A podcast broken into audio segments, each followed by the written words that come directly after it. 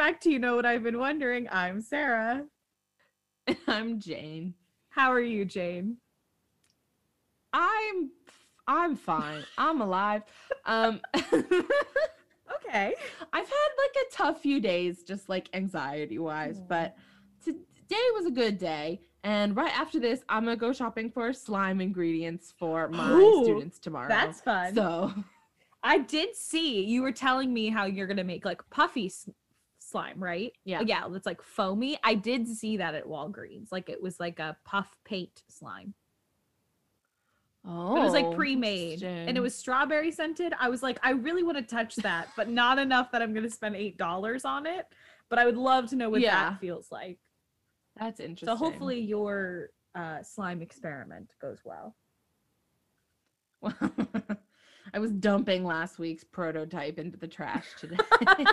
no, sometimes it's good to experiment. You know, no no experiment is is perfect on its first try. Trial and error. yeah, yeah. I truly like am establishing like a brand in my classroom as like a scientist because last week I had my students make these homemade lava lamps Mhm. where we took old plastic bottles and filled them halfway with water and then I had them put in food coloring and we shook it all up Mhm. and you fill it the other half of the way with vegetable oil Mhm. and like first you can have the whole like look at like ooh look at them separating the oil and the water having the two layers and then when it's all nice and separated drop in an alka-seltzer tablet like it looks so cool oh yeah me and the other adults were like oh and the other students were like okay but like now the fun part of it is just that we have them in our classroom Right. and when they're like on breaks they can just kind of shake them and look at them right. but it's a fun science experiment Yeah, that is. and fun. now I'm like over here with slime prototypes, like a bowl full of blue goo for several days. You are a scientist. Can I tell the listeners about what continued to happen to me last week? oh my god, yes. so after we recorded the mess that had happened to me the week before on Tuesday, I took my car in for routine maintenance and to replace the flat tire that I had gotten as previously discussed. Mhm. And I got a call while I'm out with our dear friend Laurel, who's been on the show. Um and they're like, I don't know how to tell you this, but I'm just gonna lay it on you. And I was like, lay it on me. They're like, there were rats living in your car. and I was like numb to the information. I was like, uh huh. They're like, you're handling this really well. And I was like, I have no capacity in me to emotionally react to this. Like, it's all drained out, it's all gone. They chewed through my air Mhm. filters, they shat in my hood. Like, they did everything they possibly could Oh. to contaminate that car. But they're gone now. I personally think that the rats got in my car um in like February when my mother and I had switched cars for Jane and I's trip together to the mountains. I took my mom's car. She's a SUV. Mhm. And my car sat idle for like a month. I think that's when they got in because they were like, oh, this car that nobody's using, like warm spot. I didn't have to move. And then they could like really move in, which is disgusting to think that I was driving around my car with rat shit in it for two months. Yeah. But but it's over now. LOL. And so then Jane texted me on like Friday and was like, How's your day going? Any vermin? And I was like, No, but it's any new any new vermin? And I was like, No, but it's only eight o'clock. Like 8 p.m. 8 p.m. It was 8 p.m. But you know, still time left. Still time for vermin late still, in the night. still time for vermin. Um, but thankfully, the bedbug saga is coming to a close. We had our second treatment today. All of our stuff got dropped back off, so we're we're doing it. But Um, yeah, there's a light at the end of the tunnel. Yes, yes, we are now seeing the end. Um, I have a lot of stuff to put away, unfortunately, but we have reached the a, a, the turning point of good things to come. Mm-mm. So here is hoping. Yeah. I also have to do a lot of cleaning because um told my landlord yesterday that I'm not going to be renewing my lease Mm. because I'm moving into my brother's apartment. Um and he was like, "Cool. So I'm going to be doing a walkthrough of your apartment to show it to a potential new tenant at one o'clock on Wednesday." It's like, okay, well, I won't be home for that. So you tell me by Wednesday morning the apartment has to be clean. Okay, Yes. okay. You can do that. You can do that. I just have to clean my room and the kitchen and the living room, the bathroom. At least we don't have like entire houses, you know? It's like it's like situations like this that like the bed bug thing. I was like, if, if that was my mother's house, like it'd Yeah. be over. It'd be over, you know? We'd be like, Yeah. burn the thing down. Like there's no there's no coming back. from this. There's no coming back from this. Um, so thankfully, like it was a lot, but it was like contained to one apartment, you know, Mhm, a full mhm. home. Anyway, my stuff is My of favorite show, Full Home. full home. My segment is kind of long, so we can Okay. get started. Yeah, all right. Okay. So you asked me about May Day. I did. Not like Which when it's an emergency. Like Mayday. No. Mayday. I'm not funny. May Day is May 1st. And I thought it was one article I was reading was like FAQs about May Day. And one of them was like, when is May Day? And then it gave this little chart of like when it falls each year as if it's not the same date every year. like they just want to be like 2020 it was a Wednesday, 2021 it'll be a Tuesday. Like Right. it's like, but it's always May first. like, yeah, but it's always May 1st. So like Why- can you look at a calendar? right. so why are we putting this on a chart? What what's this Wha- who's this chart for? Uh, yeah.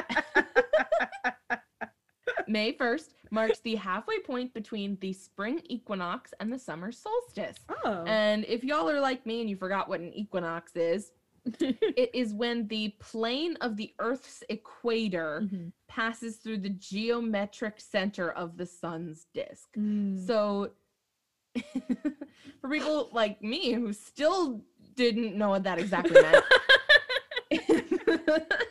you got the summer solstice is the longest day of the year, and then the winter solstice, which is the shortest day of the year. Uh-huh. The equinoxes are like the midway points. Mm, mhm. That's all it is. Yep. So May Day is sort of like it's in between the halfway point and the longest day. Okay. Exactly. We're halfway to the Um, longest day.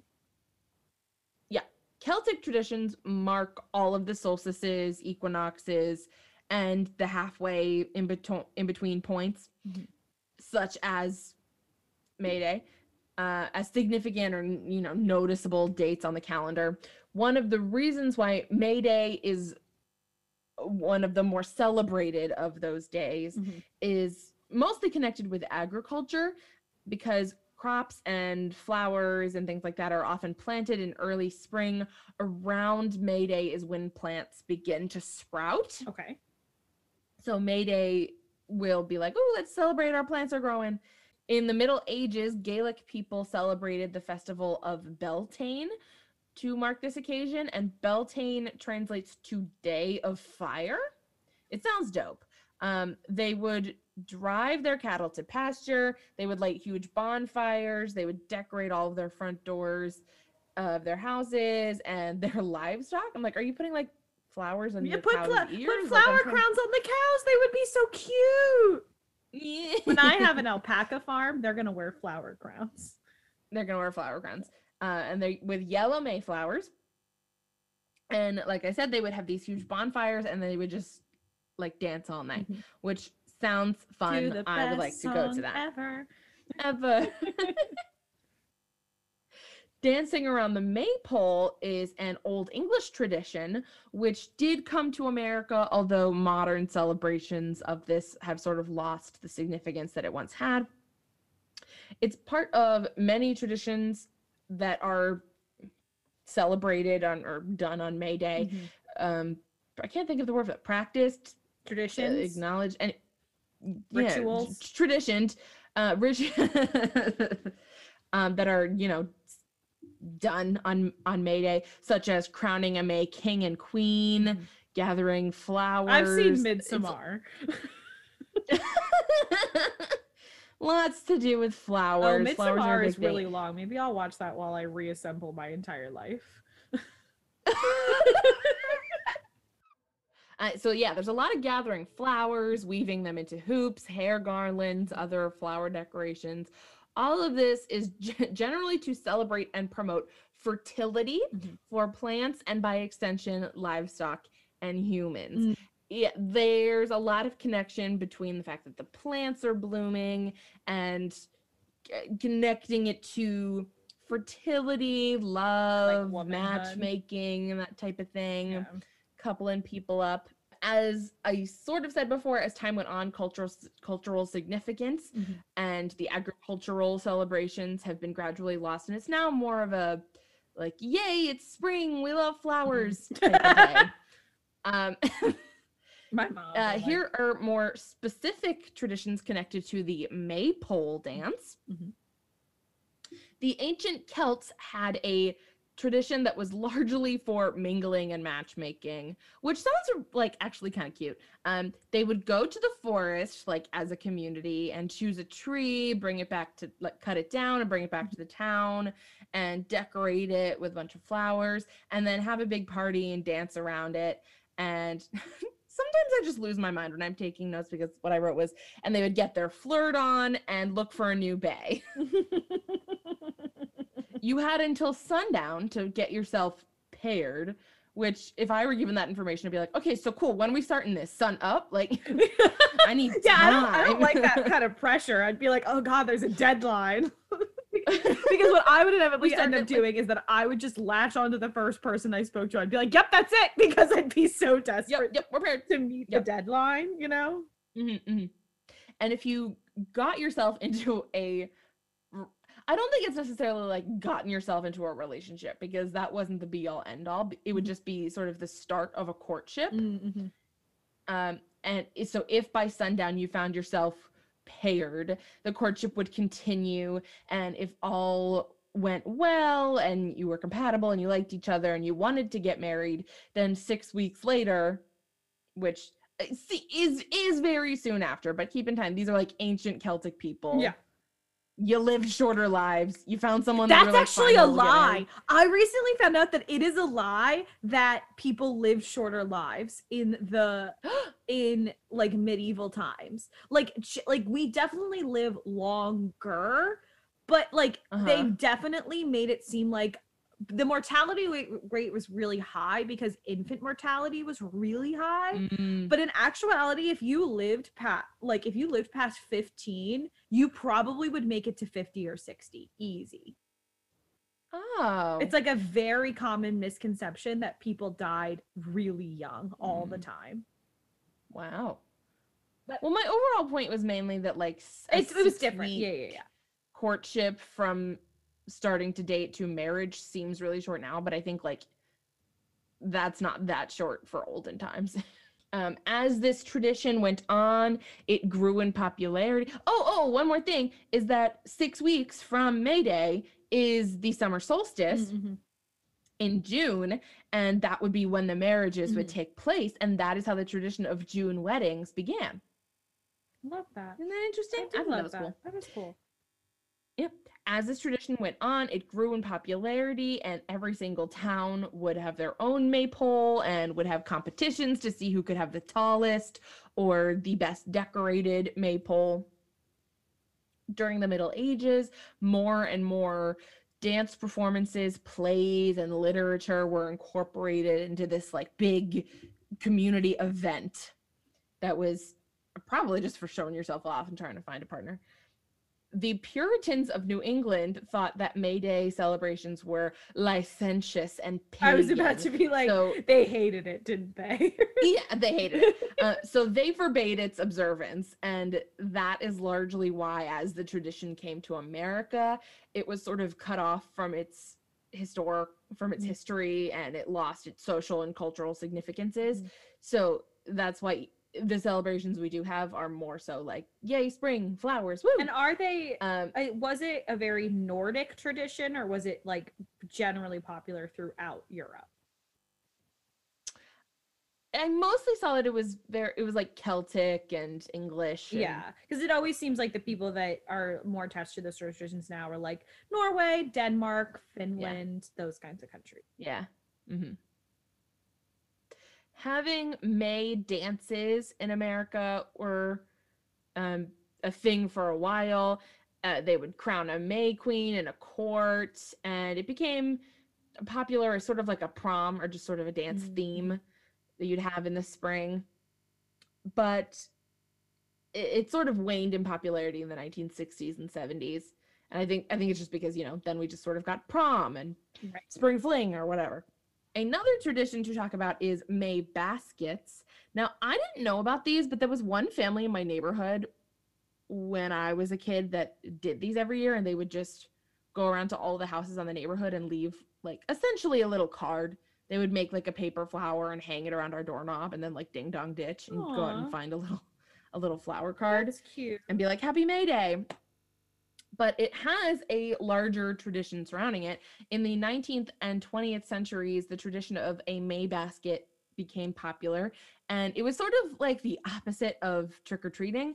It was when you would fill a basket with uh, or a paper cone with spring flowers and sweets and you would leave it on the doorstep of somebody you had a crush on or the children of the neighborhood would exchange them with each other like valentines or you could just like give it to a kid you knew like as a fun thing and you would go to their door knock and yell out may basket and if the recipient chases you and catches you they are entitled to a kiss or as my neighbors did just like leave a thing for them to find Interesting. louisa may alcott mentions may basket day in her Oh, writing Yeah. yeah I remember this. Yeah. I was like, why does this sound familiar? Little Mhm. Women. That's why. I think it comes Yep. up in Anne of Green Gables too. I could be wrong about that. Mhm.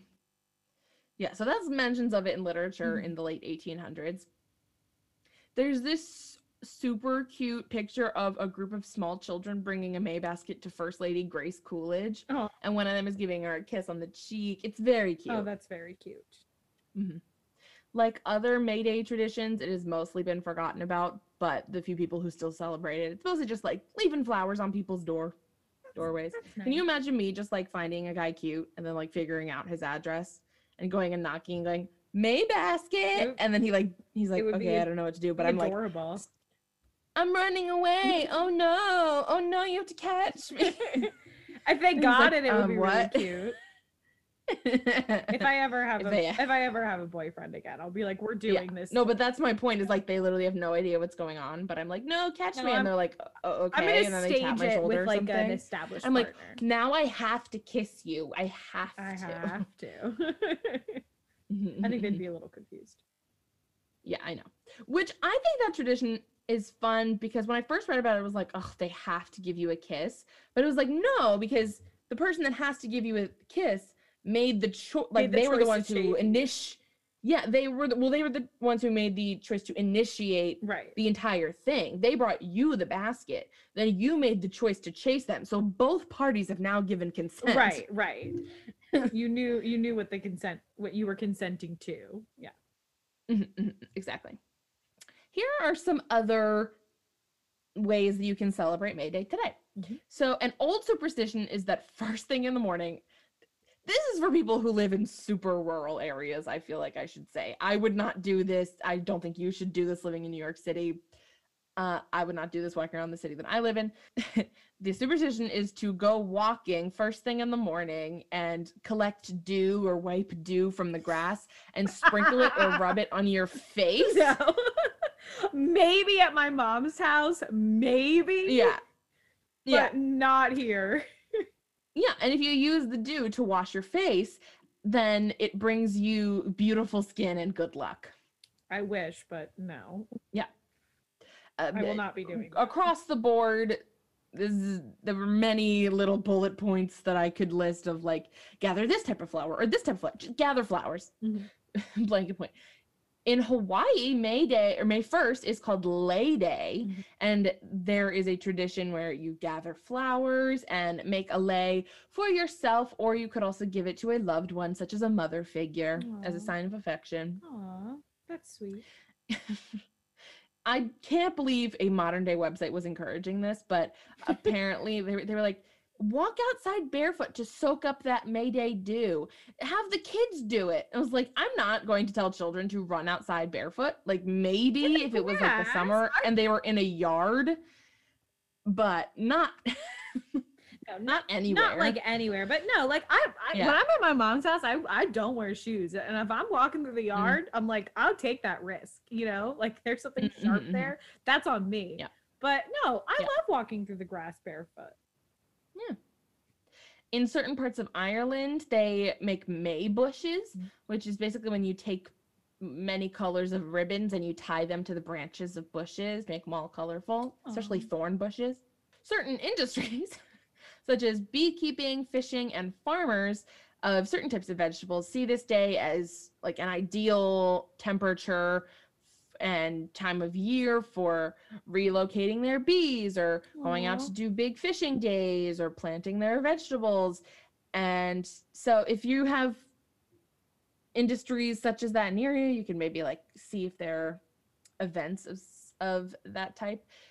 Like May, this has, isn't May Day, but a similar sort of thing that happens in Maine is um, Maine Maple Sunday. Mm. Have you Yeah, that's I'm when ass- you tap. it's basically- trees the yeah. time. Yeah. it's the first day that makers of syrup tap their trees and there's a lot of events that my family used to go to all the time to be there to like get the to buy syrup and Yeah.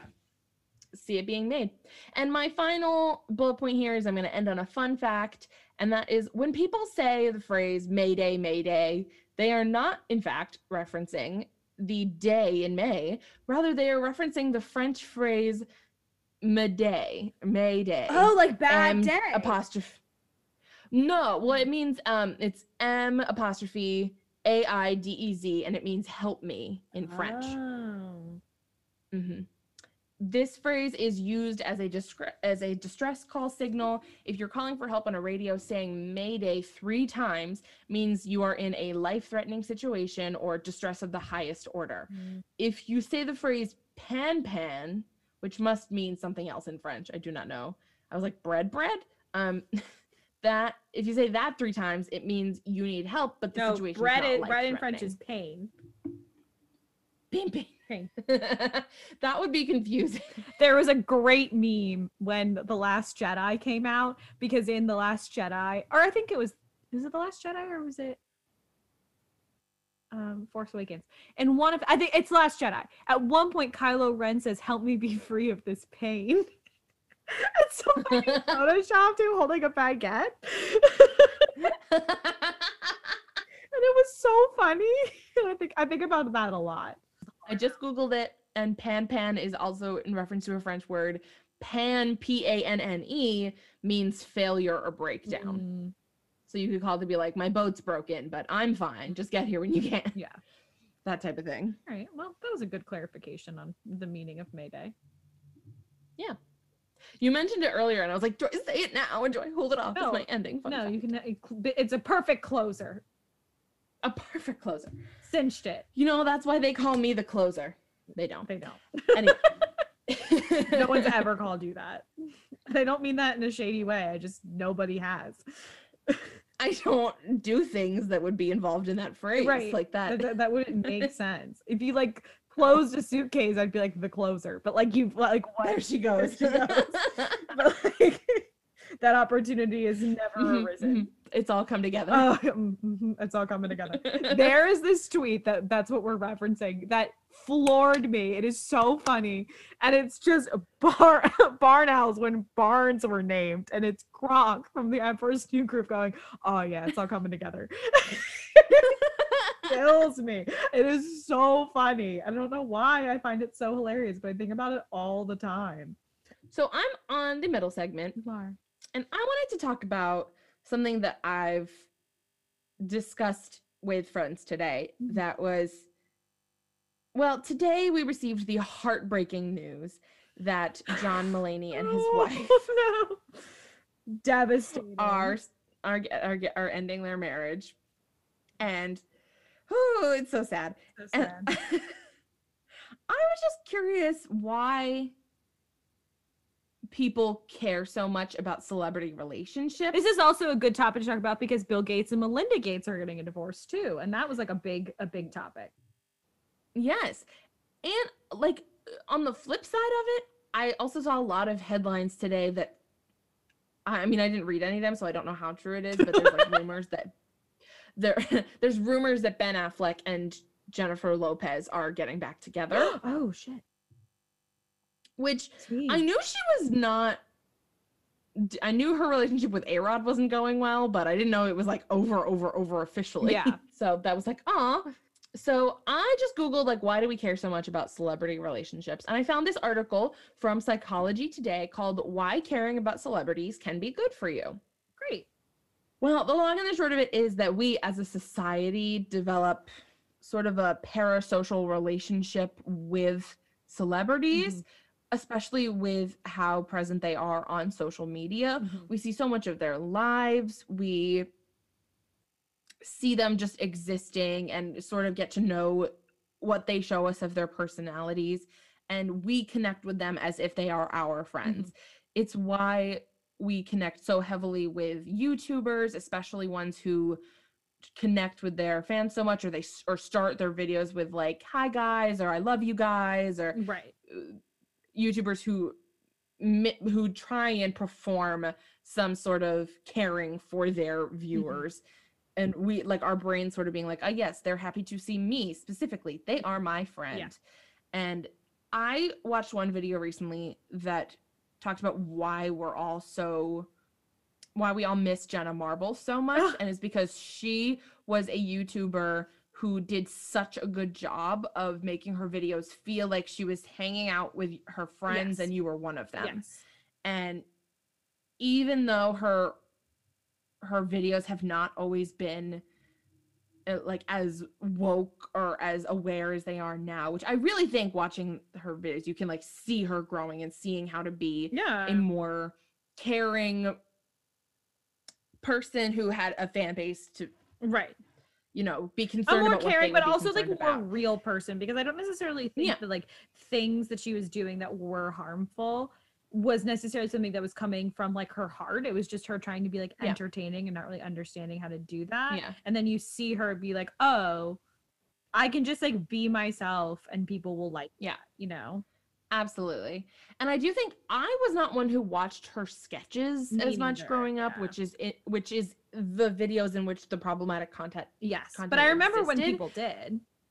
Yeah. I she did she was she could be a little bit slut shaming here or there or just like not as positive, but she got over that quickly. But I always felt when I was watching her videos when I was in like high school and it was her very early days, she did a lot of like rant videos. Mhm. and watching the rant videos it was almost an experience of because she would always complain about relatable things Mhm. it, it felt like a friend had a tough day and they were like can i just talk about the things that bother me here Right. i go and then eventually she transitioned to being much more positive and her and watching her videos is such a fun thing Yeah. so It became more like let's do an activity Yeah. together was much more of her yeah, yeah.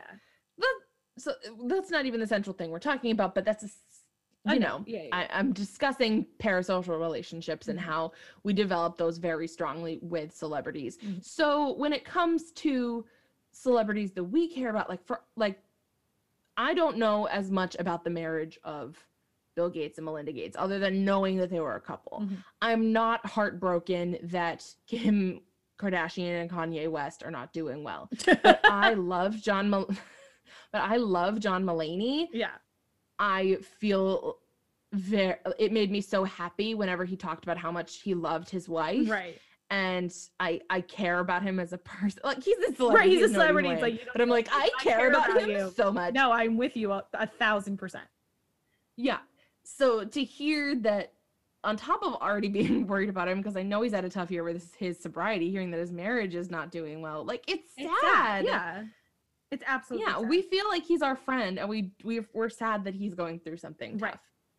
the article also goes on to say that even though i mean you can't i think it is good to be critical about how much we idolize certain celebrities and stuff Mhm. um that in addition to the parasocial relationship that it gives us when we establish when we feel like we have a friend in a celebrity then it gives us a sort of a friend to have in common with other people that we actually interact with in our lives so it, it's like you have a friend in common with a coworker if Mhm. you're chatting about what's going on in pop culture Right. it gives you some sort of commonality and you can sort of talk to them and gossip about them in a way that still gives you the feeling of what gossip is which we could go into the topic of gossip and how it's not as harmful as Oh yeah. is framed as and how it literally like the meaning of the original word is just women talking to each other about what's going on in their society right.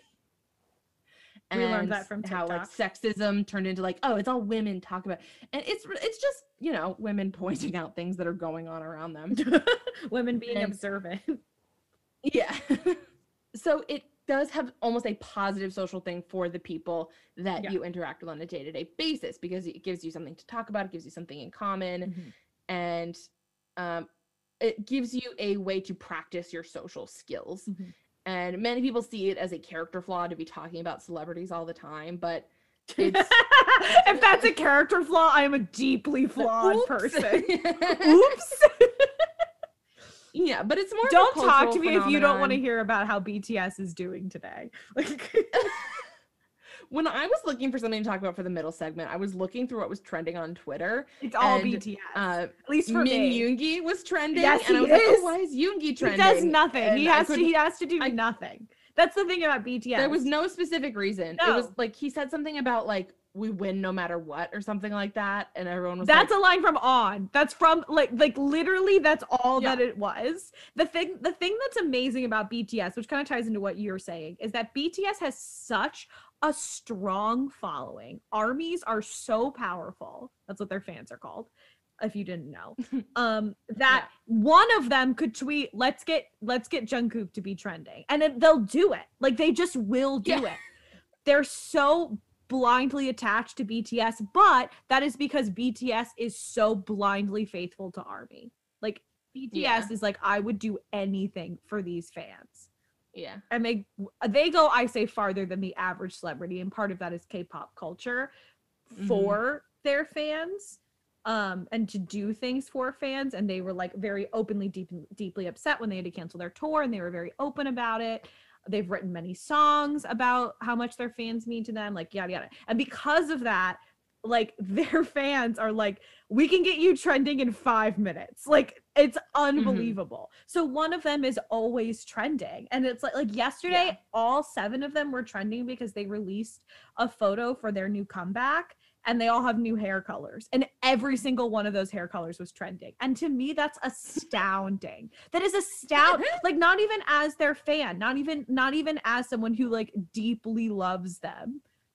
To me i'm Yeah. like the that objective power is unbelievable. It truly is. And that was, I just thought it was funny because I was like, "What's trending? Oh, Yoongi's trending. Why is he trending? Oh, just because he's Yoongi. because he's Well, being let me keep looking for yeah. Let me keep looking for topics. Scrolls Right. down a little bit. Oh, Namjoon is also trending. Why is he trending?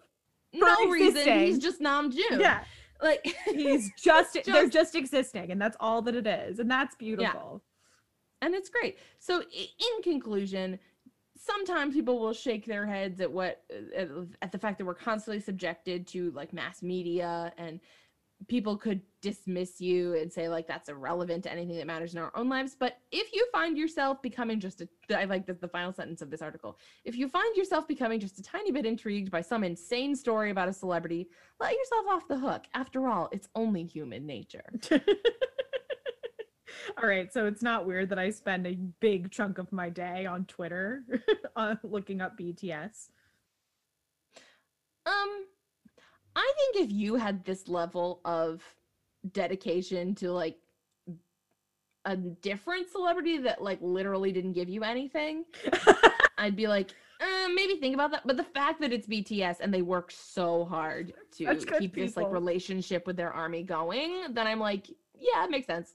Also, like, I'm a very multifaceted person. Like, you are like, like, yes, yes, objectively, you could look at me and be like, oh yeah, she talks about BTS all the time. She loves BTS, and like, yes, I could absolutely hold a very long conversation about some video I watched about BTS or some thing I saw on Twitter about BTS, yada yada. But like, also, I am in grad school. Like, also, I work very, very hard. Like, also, I have this podcast and many other interests. So it's like, yes, I talk about BTS because they're one of my main interests at the moment, and I love them and I love their music, and music is really important to me. But like, I also know that I have many other things about me that are like interesting and worth talking about and that I like invest my time into. So it may seem like, oh, Sarah invests a lot of time into BTS, but like that's just because that's what I talk about because the general public will be more interested in that than me being like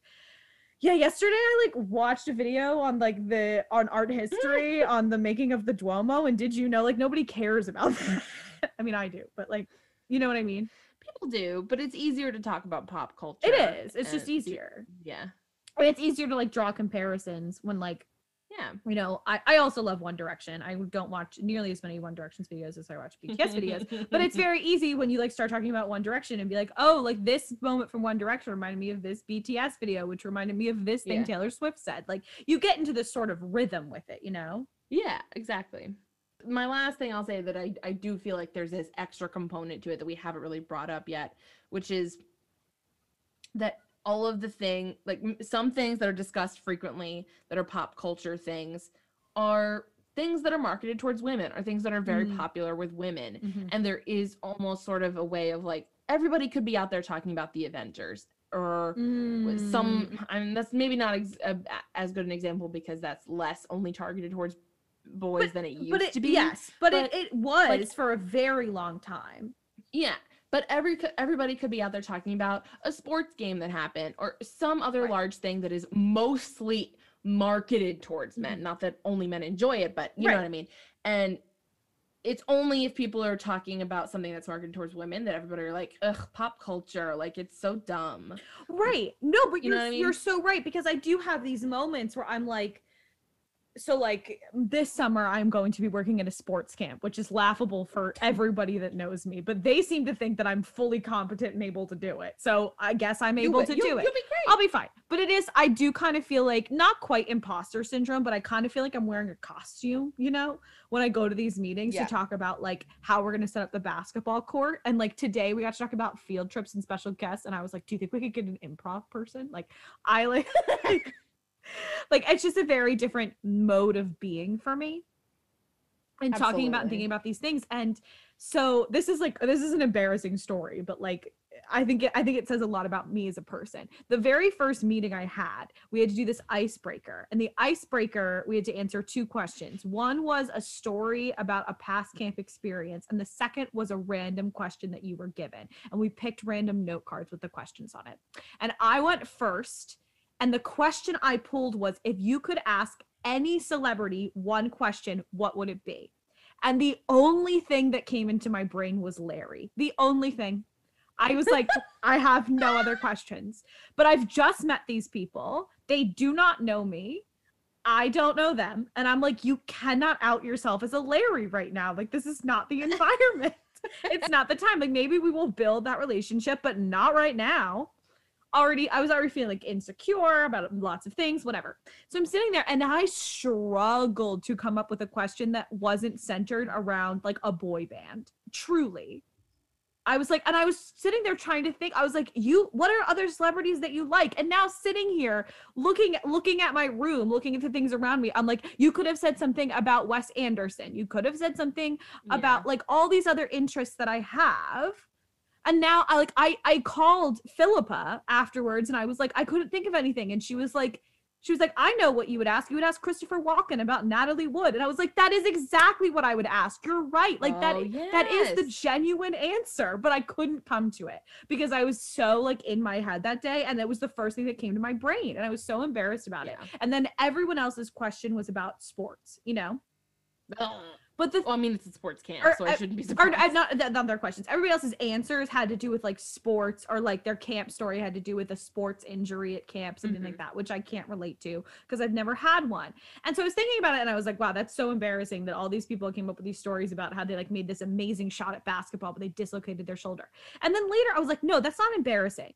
It was embarrassing to me within that context, within a group of people that I didn't know, where I didn't know common interests. I didn't know all of these things. But if we were with our group of friends and somebody asked me that question, I would feel more than comfortable being like, oh, I would ask Niall if Larry is real. Like, I would absolutely feel comfortable saying that. And then if somebody else some, said some story about sports, I know we'd all be like, oh, tough guy, whatever. Like, I like the dynamic would immediately Yeah. shift and change. So I think everything exists within this context. And what I'm saying is that I agree with you that in society we live in the context where my answer is deemed embarrassing and the sports answer is deemed valuable or deemed Yeah. interesting or like funny or whatever. And yeah. I'm the dork and they're the like hot shot.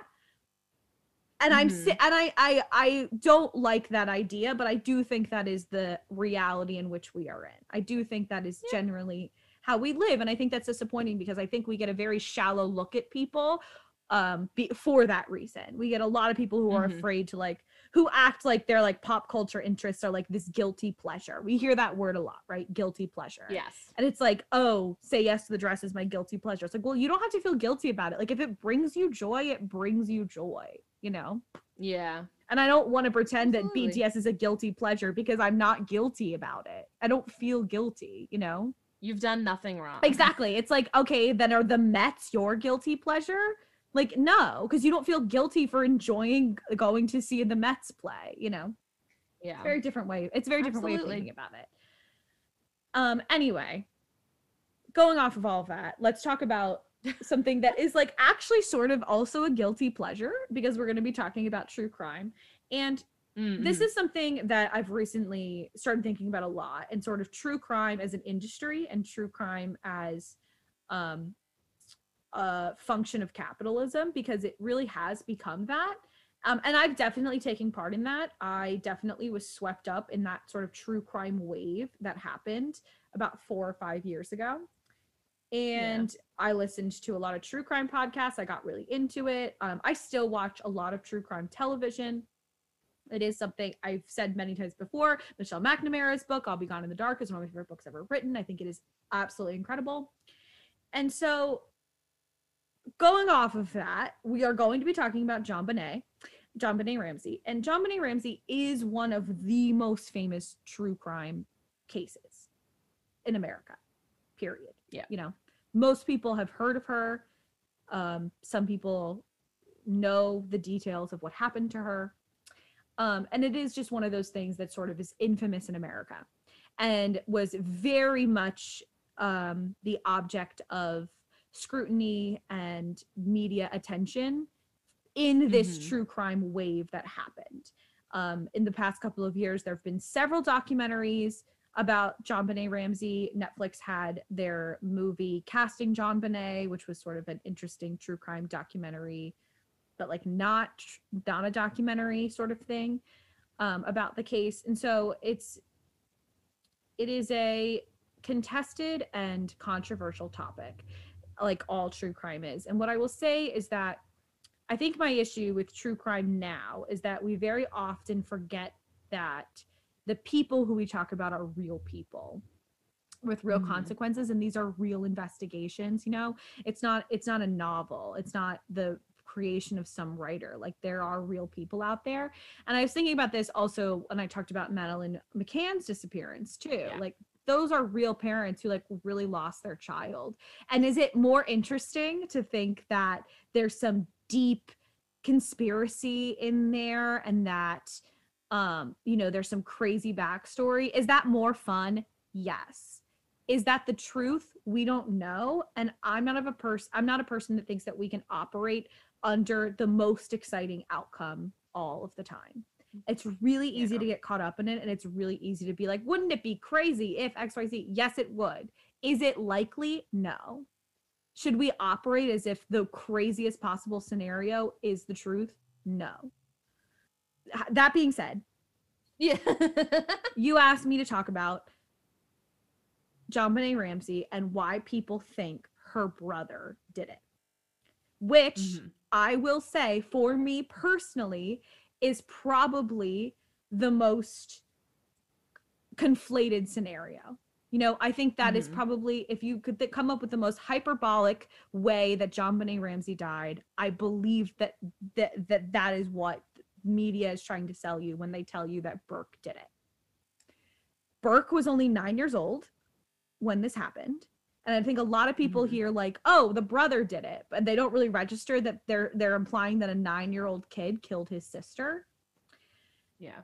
And certainly, you know, there there is the rare child that you know hurts another person out of malice, not out of a childish mistake. You know, that certainly happens, and that's not it's not the only Yeah. case, but it is extreme. You know, so we're going to talk about JonBenét. Major content warnings here.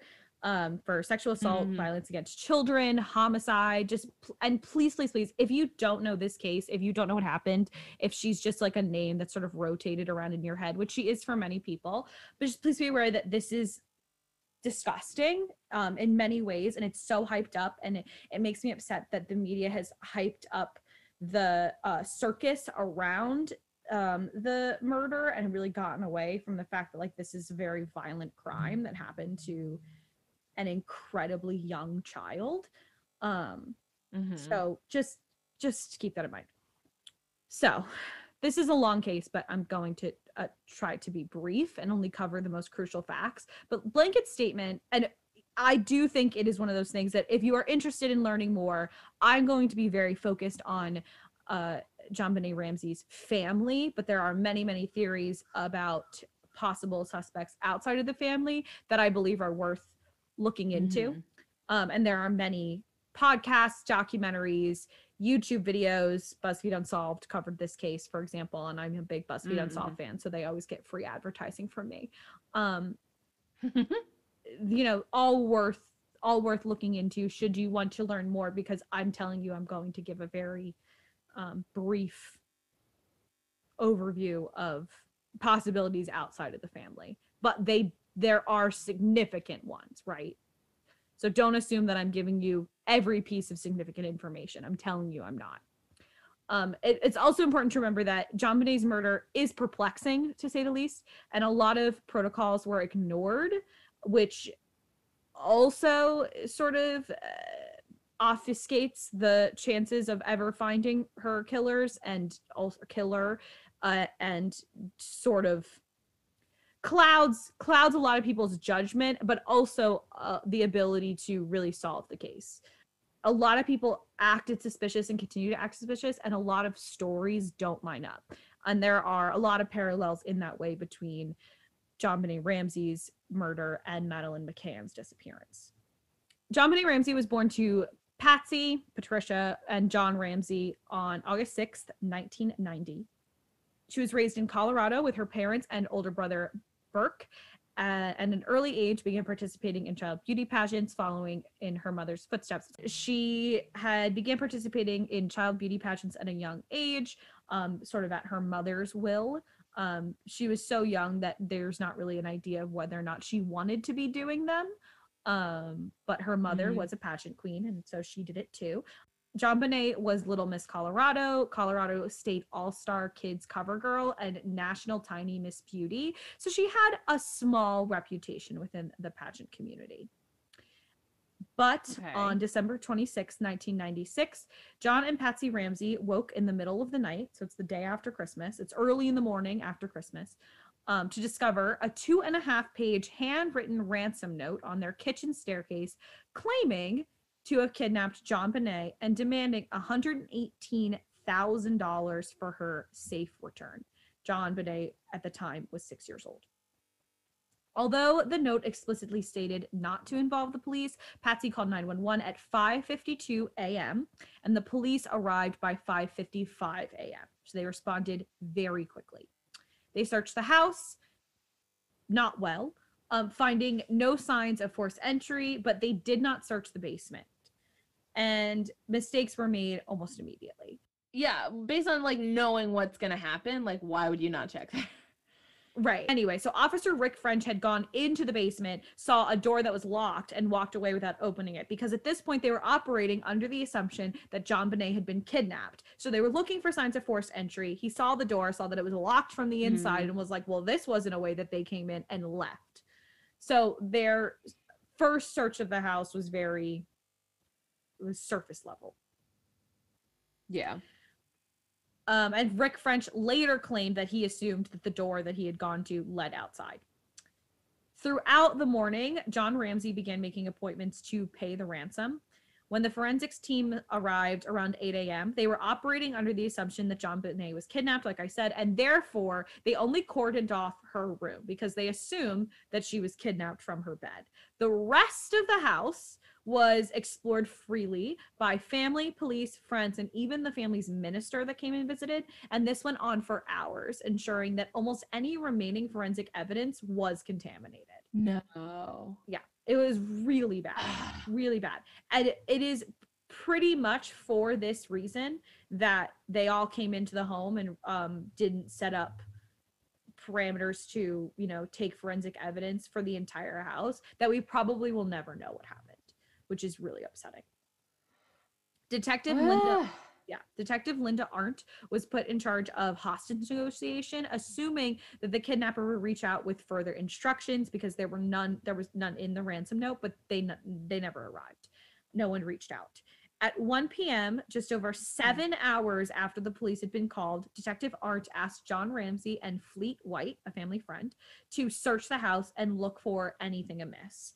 And this search began in the basement, where John opened the door that French had ignored and discovered his daughter's body. This is very upsetting, this next bit. Mm. JonBenét's mouth was covered with duct tape. A nylon cord was tied around her wrist and neck, and her torso was covered by a white blanket.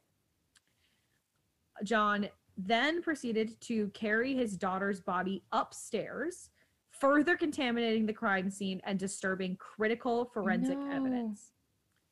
The autopsy determined that JonBenét had died from asphyxiation and had sustained a skull fracture. Sexual assault had occurred, but there was no evidence of rape.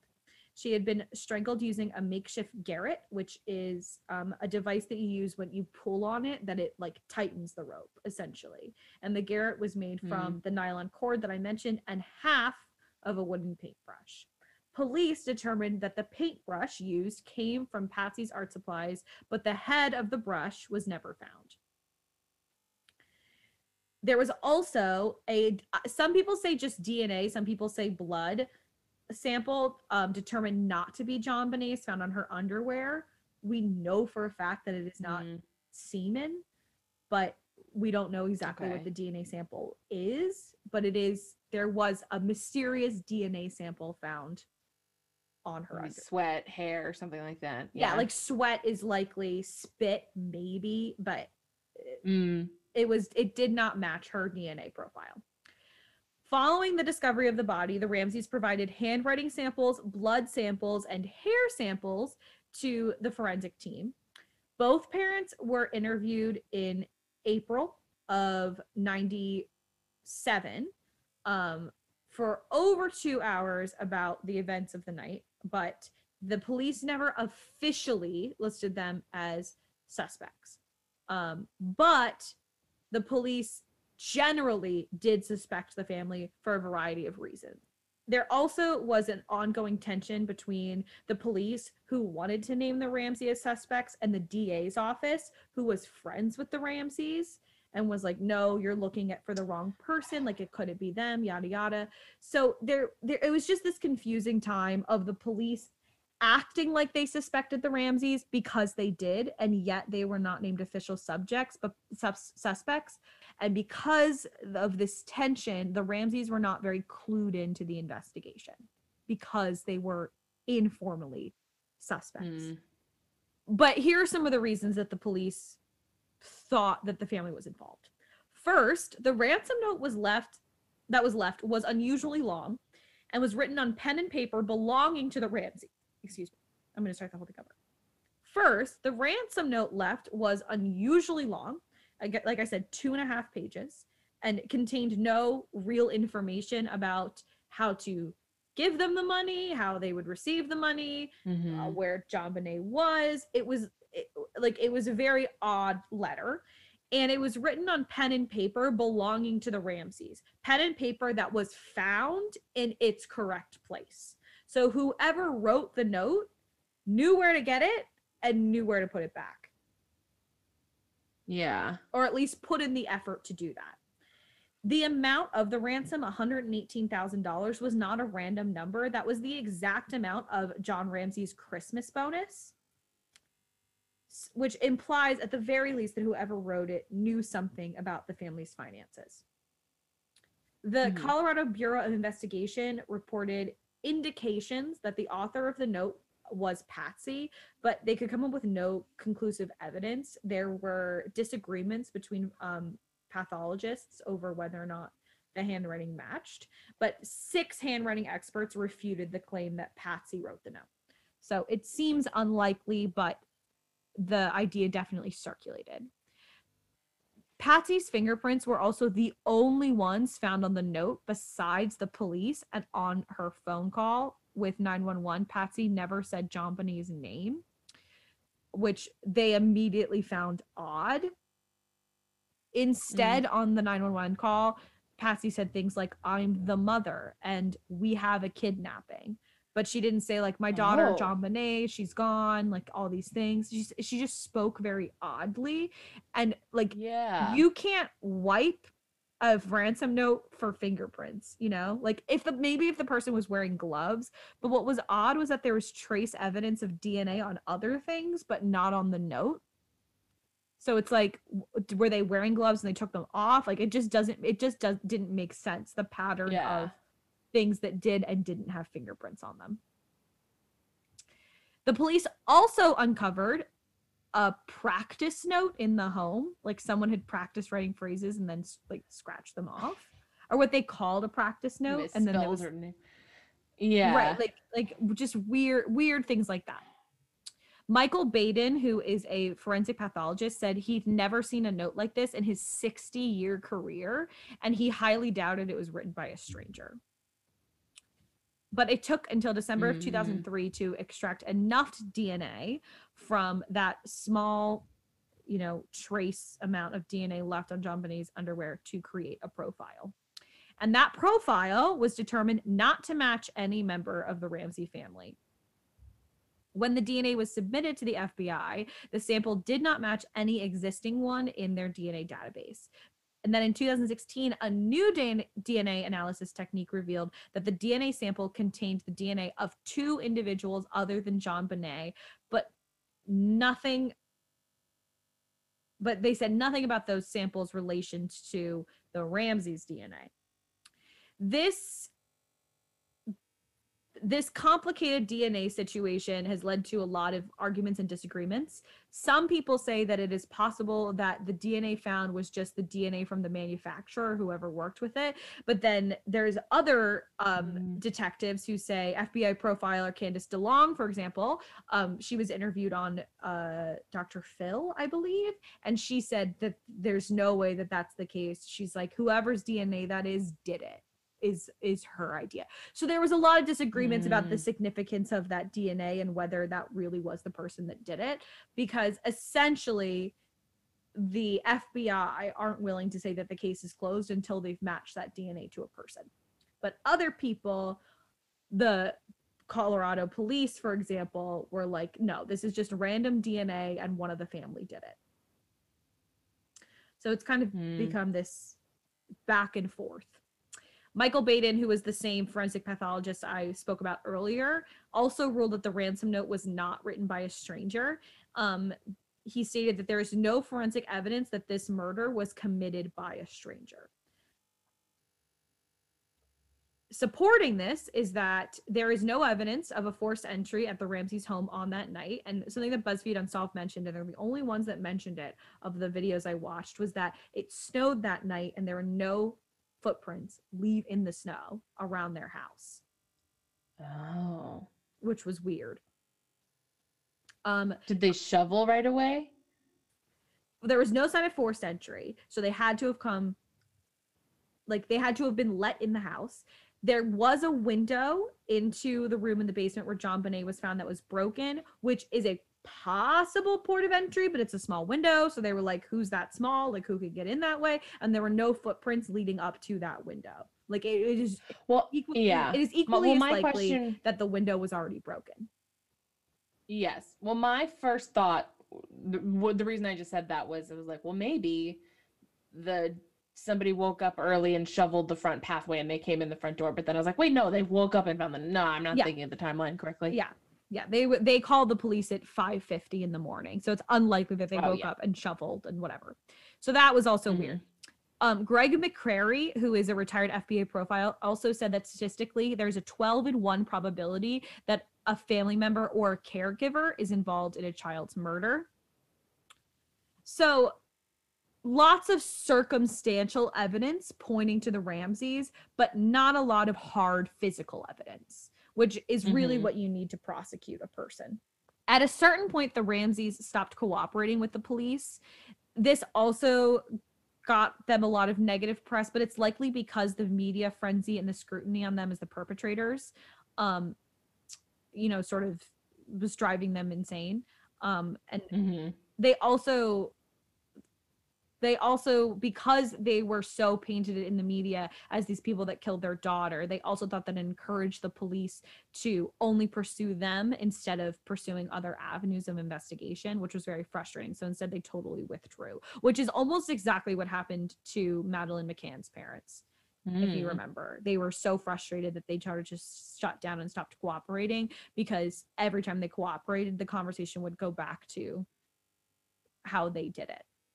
And so it became Yeah. very frustrating. In terms of their possible motivation for killing JonBenét, the media began portraying Patsy as this like helicopter crazed pageant parent. Um, there's this theory that emerged that Patsy had hit JonBenét in a fit of rage because JonBenét had wet the bed. Um, and when she hit her head and she passed out, hence the skull fracture, and Patsy then strangled her, thinking that she was already dead so that they could pass it off as an intruder Oh. there's almost no evidence to support this idea besides the fact that it was Patsy's paintbrush that was used, but lots of other objects from the home were used. Um, Yeah. But what is feasible is that the strangulation was a red herring to conceal the the assault. Her official cause of death was listed as asphy- asphyxiation, but Mm. it's not known for sure.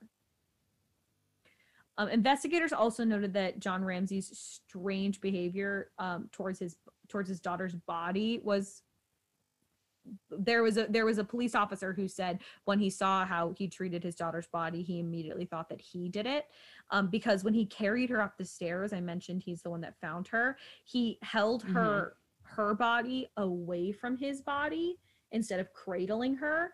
And most Mm. times when a parent discovers a child or uh, like an animal or something like that their instinct is to cradle it close and his instinct was to Mm. keep it farther away and he thought this like really made him look guilty Interesting. John Ramsey also disappeared for about an hour and a half after the police arrived, and his whereabouts in that window are unknown. He said that he was getting the money together for the ransom, but some people believe that he used that opportunity to bury evidence.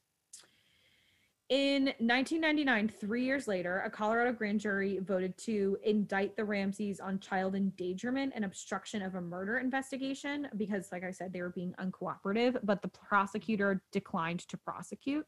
He said that there was um, no reason to do it and they had nothing on the family to make it worth to substantiate these claims. hmm There is some physical evidence that points to an intruder, and most cops who believe it was not an intruder are basing that on a hunch, not really evidence. So there's sort of two modes of thinking. It's it was an intruder, here's the physical evidence, or a cop that was there was like, no, the vibe was way off. Like I'm telling you from experience that something here is wrong. And it's hard because Mm. in a situation like that, it's like, yeah, physical evidence is what holds up in court, but I don't want to, you know, a cab, but I don't want to pass off someone's years and years and years of experience. Like I'm thinking about myself as an educator, like I can tell when something is really wrong with a kid, you know? Like I have that Mhm. instinct now as someone who's worked with kids for a really long time. And so I don't want to, you know, evidence, we need evidence for court, but I don't want to brush aside um instincts of somebody who's working in the field for 60 years, you know? Mm-hmm. I don't think that's a small thing. Um, some of the physical evidence that points to an intruder was that there was an unidentified boot print near JonBenét's body. The family's home was entirely carpeted, very 90s, um, making it feasible that a person could break in and carry her downstairs without disturbing the family. That was physically possible. Um, Okay. and of course, there's the unidentified DNA profile. However, even in most scenarios where an outside body broke into the home, the police and the FBI were both in agreement that JonBenét was likely killed by a person she knew or her family knew. So they Yeah. still, a lot of people think it was a mix of the two. It wasn't a family member, but it also was not a stranger.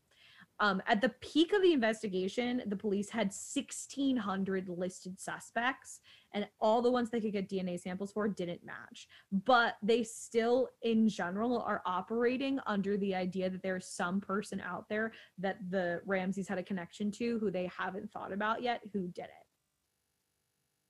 Just based off of some of the other odd things that occurred. So and if the ransom note is legitimate, the knowledge of John Ramsey's bonus. Mm-hmm. But this sort of brings us to the topic at hand that you asked me about, which is Burke Ramsey. So Burke was interviewed by the police on three separate occasions throughout the 90s, but people gained a lot of interest in him as a suspect in 2016 after the release of the documentary The Case of JonBenét Ramsey on CBS, um, a documentary that I remember watching when it came out. Um, and I have vague memories of it, and I remember being very compelled by this theory. Mm-hmm. And this documentary proposes that Burke Ramsey killed his sister by hitting her on the head with a flashlight after he caught her eating pineapple. Now, the pineapple thing is specific, but there is a reason for it. At the autopsy, a fruit that the, the um Medical examiner. the mortician, I don't know, the medical examiner, yeah, that the medical examiner um found um a fruit that he most likely thought was pineapple um in her stomach, um not yet Mhm. digested. But her parents said that they didn't give her any pineapple that night. Um, there was a bowl of pineapple in the kitchen, and the only fingerprints found on that bowl belonged to Burke Ramsey. This was really all the evidence they had against Burke in 1996, but then later modern equipment also managed to enhance the audio on Patsy's 911 call, which is what the CBS documentary really focuses on. Kimberly Mhm. Archuleta, who was the dispatcher Patsy spoke with that night, claimed that she heard three voices on the 911 call. She heard Patsy, she's pretty sure she heard John, and a younger voice, um, seemingly Burke. Um, Archuleta claims that she heard Patsy say at the end of the call, Okay, we've called the police. Now what? The investigative team for this documentary slowed down the six seconds of remaining audio that were left before the phone was hung up and claims that they can hear Patsy say, What did you do? and help me, Jesus. John say, We're not speaking to you. And a child saying, What did you find? And people believe that this is an interaction between Patsy, John, and Burke um, about Burke having accidentally killed his sister. This Mhm. finding has not been substantiated by the FBI or any other official investigative team. This was just something that the team at CBS did. When the police had arrived on the night of the 26th, Burke was upstairs and the Ramseys claimed that he was sleeping. So if this was him on the phone, that means that they lied. Now, Mhm. there are certainly reasons that they could have lied, but that in itself was suspicious behavior. Um, he then joined them downstairs later in the day after the police, much later after the police had arrived. Because again, they arrived at six in the morning. Mhm. Forensic expert Dr. Werner Spitz also stated that a Maglite flashlight was found at the Ramsey residence, and he claimed that this was absolutely the murder weapon used to kill JonBenét. That this is what she was hit in the head with. Um, they had determined, or he determined, that a weapon like that could cause cause a skull fracture. They never found out for sure what the blunt force trauma was from, but a flashlight was feasible. And when Spitz was asked if um, another child could cause a skull fracture with this weapon, he replied, The skull of a six year old, we call them eggshell skulls. It could be an adult, it could be a child. There was, in my view, no doubt that it was this flashlight or one exactly like it.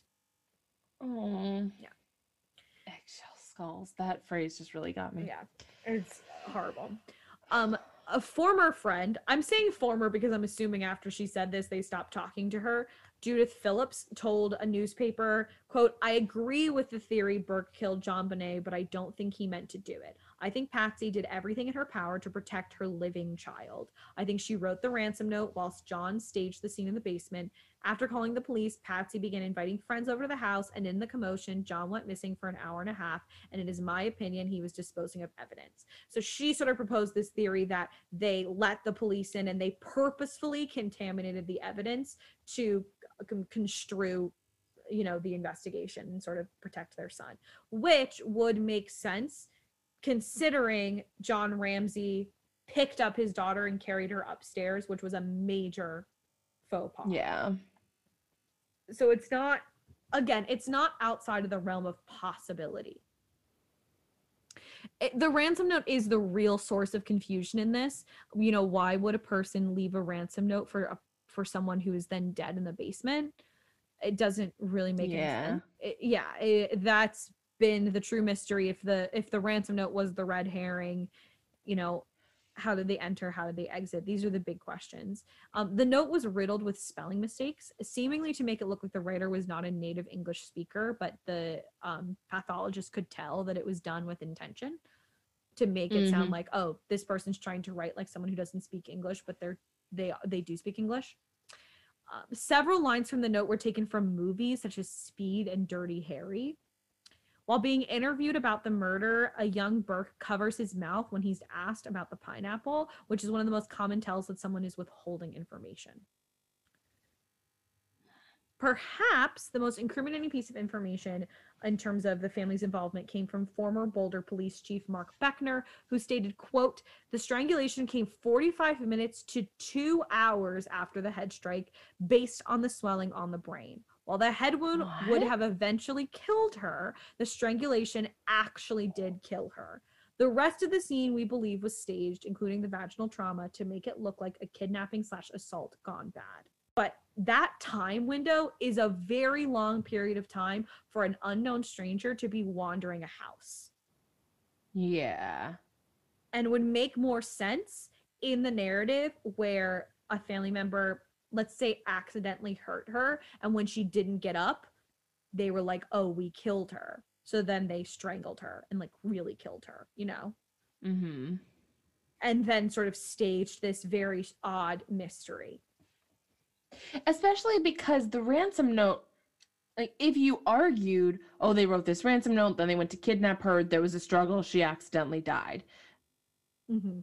In that case, well, why was she in the basement? And then why would there be this two hour window? Exactly. Exactly. That's what doesn't make any sense. Like it just yeah. Like maybe they tried to knock her they tried to knock her out but they I- believe I- didn't see it in the notes i took this time but i believe from my memory that they determined that when she was hit she never woke back up. Like she was not she was not conscious. She was unconscious but not dead. yeah then- she was unconscious. So again none of the family woke up like there was nothing. If if they say they had okay so say that it was an intruder. Say they had knocked her out and they were waiting to take her out. So they knocked her out started writing the ransom note whatever. The ransom note took a while because it was two and a half pages. There would be Mm-mm. no reason to strangle her. Not that there ever was a reason to strangle her. That's not what i'm saying. But if she- if she was unconscious why did they just decide to kill her? Like that doesn't make sense either. Due to the ramsey's highly regarded status in the boulder community a for pageantry and also uh, john ramsey had a good job and he was a wealthy man and well respected um, the police were told not to interrogate the ramseys um, beckner Beckner states, after that initial day, we felt pressure from the DA's office not to push too hard on the Ramseys. This was a constant source of frustration, and much could be written about this and the reasons for it. So, like I said, the police were highly suspect, but they were never allowed a formal line of inquiry. And eventually, in 1999, without the um, blessing of the police, the DA cleared the Ramsey family and they were removed. So, they had at one point been declared, but then they were removed as suspects in 1999. Patsy Ramsey actually passed away in 2006. So she's no longer Oh. living. Yeah. In 2009, in 2016, following the CBS documentary, Burke did sue CBS for defamation, and that case was closed in 2019. Nobody knows the details of it, but they said it was closed to the satisfaction of both parties. Um, and he maintained uh, in many interviews after that and around his um, court case that his family was innocent and that they would have never hurt her. That's all I have to say about the family. Okay. I again, there are I I'm talking about this from the one-sided view of what if her family did it because you can't rule it out. There are Yeah. compelling stories about if another person did it, some of them acquaintances, some of them totally random people. Um, there have been many significant suspects. A man actually confessed in the early 2000s in Thailand, and then they found out that his DNA didn't match, and they were like, No, you didn't do it. It was just like they thought it was this random like media stunt. So Yeah. there are there are other compelling suspects to the case, but you asked me about the family, and so I wanted to sti- Yeah. I wanted to stick to that.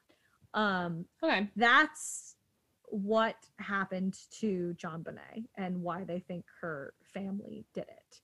Um, like I said, lots and lots of media out there about this. If you have an interest in learning more or hearing more, No, I just feel like I didn't even say anything. I think I'm just processing everything. Yeah, you can was like, process. oh, okay. But you did a great job. Is my point. thank you, thank you. now you may You can- finish the episode. Okay, you may find us on Instagram, Twitter, and Facebook at YKWIBW Podcast. You can check out our website, I've been wondering.com. If you like what you're hearing, please consider leaving us a five star review on iTunes. And finally, if you have something that you've been wondering, you can email us at I've been wondering podcast at gmail.com. We would love to put it on our show. Sarah, do you know what I've been wondering? What have you been wondering, Jade? Who designed traffic laws and who like who picked that people going Okay. right got to go first? This is not what I was expecting you to pick. Uh, okay. It's just been um, um I have been thinking about it because I drive more often lately.